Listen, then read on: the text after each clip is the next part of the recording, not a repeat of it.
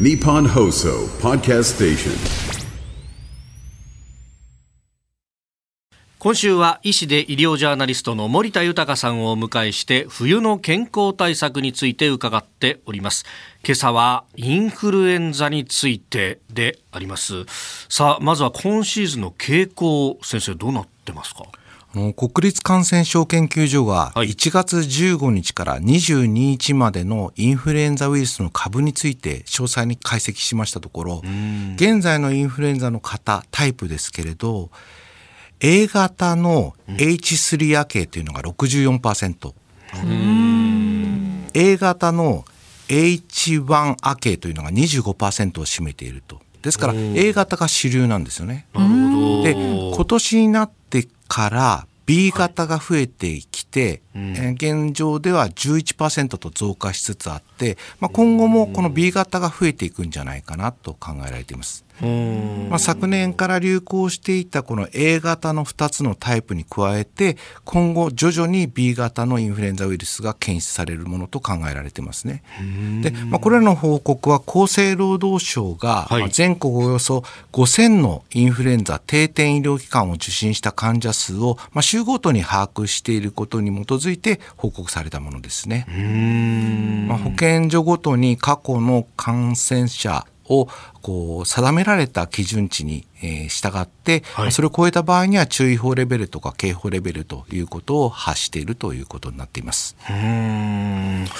この A がまず流行ってそして B 型がだんだん増えてくるっていうこういう傾向っていうのは例年通りなんですか？あのコロナ禍の数年間はほとんど感染者が出なかったんで何とも言えないんですけどコロナ禍の前もですね、はい。い、わゆる年末年始までは A 型が感染の主流で、年始からは B 型に置き換わるというのは毎年同じ傾向があったんですよね。おで今年今シーズンはですね抵抗力とか抗体を持つ人が少ないので、ええ。例えば、まあ、昨年とか今の時期に A 型に感染して治った人がまた今後 B 型にかかるなんていうこともよくあるように思います。で私の診療所でも、ええ。まあ、去年 A 型にかかった人が今年 B 型にかかってる人が2人いましたのであそうですちょかっと注意が必要かもしれないですね。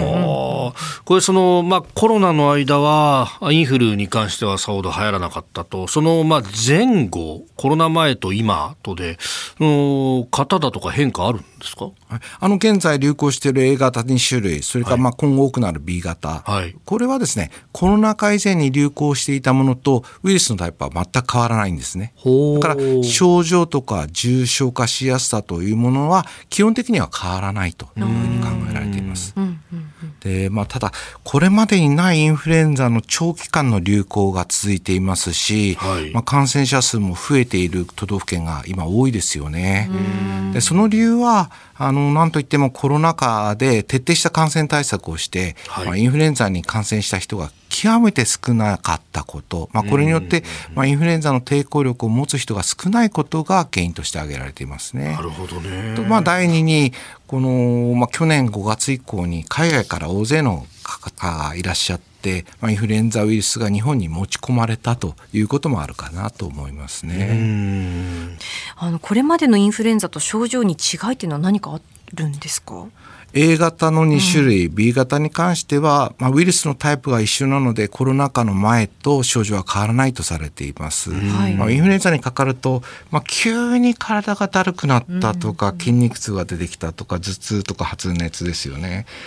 ただあの A 型に比べて B 型のインフルエンザだと下痢とか腹痛などの症状が多く出やすいとも考えられてますね。ただまあ症状から A 型か B 型かっていうのを判断するのはなかなか難しいかなと思います。ああそこは検査でやっぱりですね。うんえー明日も引き続きインフルエンザについて伺ってまいります医師で医療ジャーナリスト森田豊さんでした先生明日もよろしくお願いしますよろしくお願いします。お願いします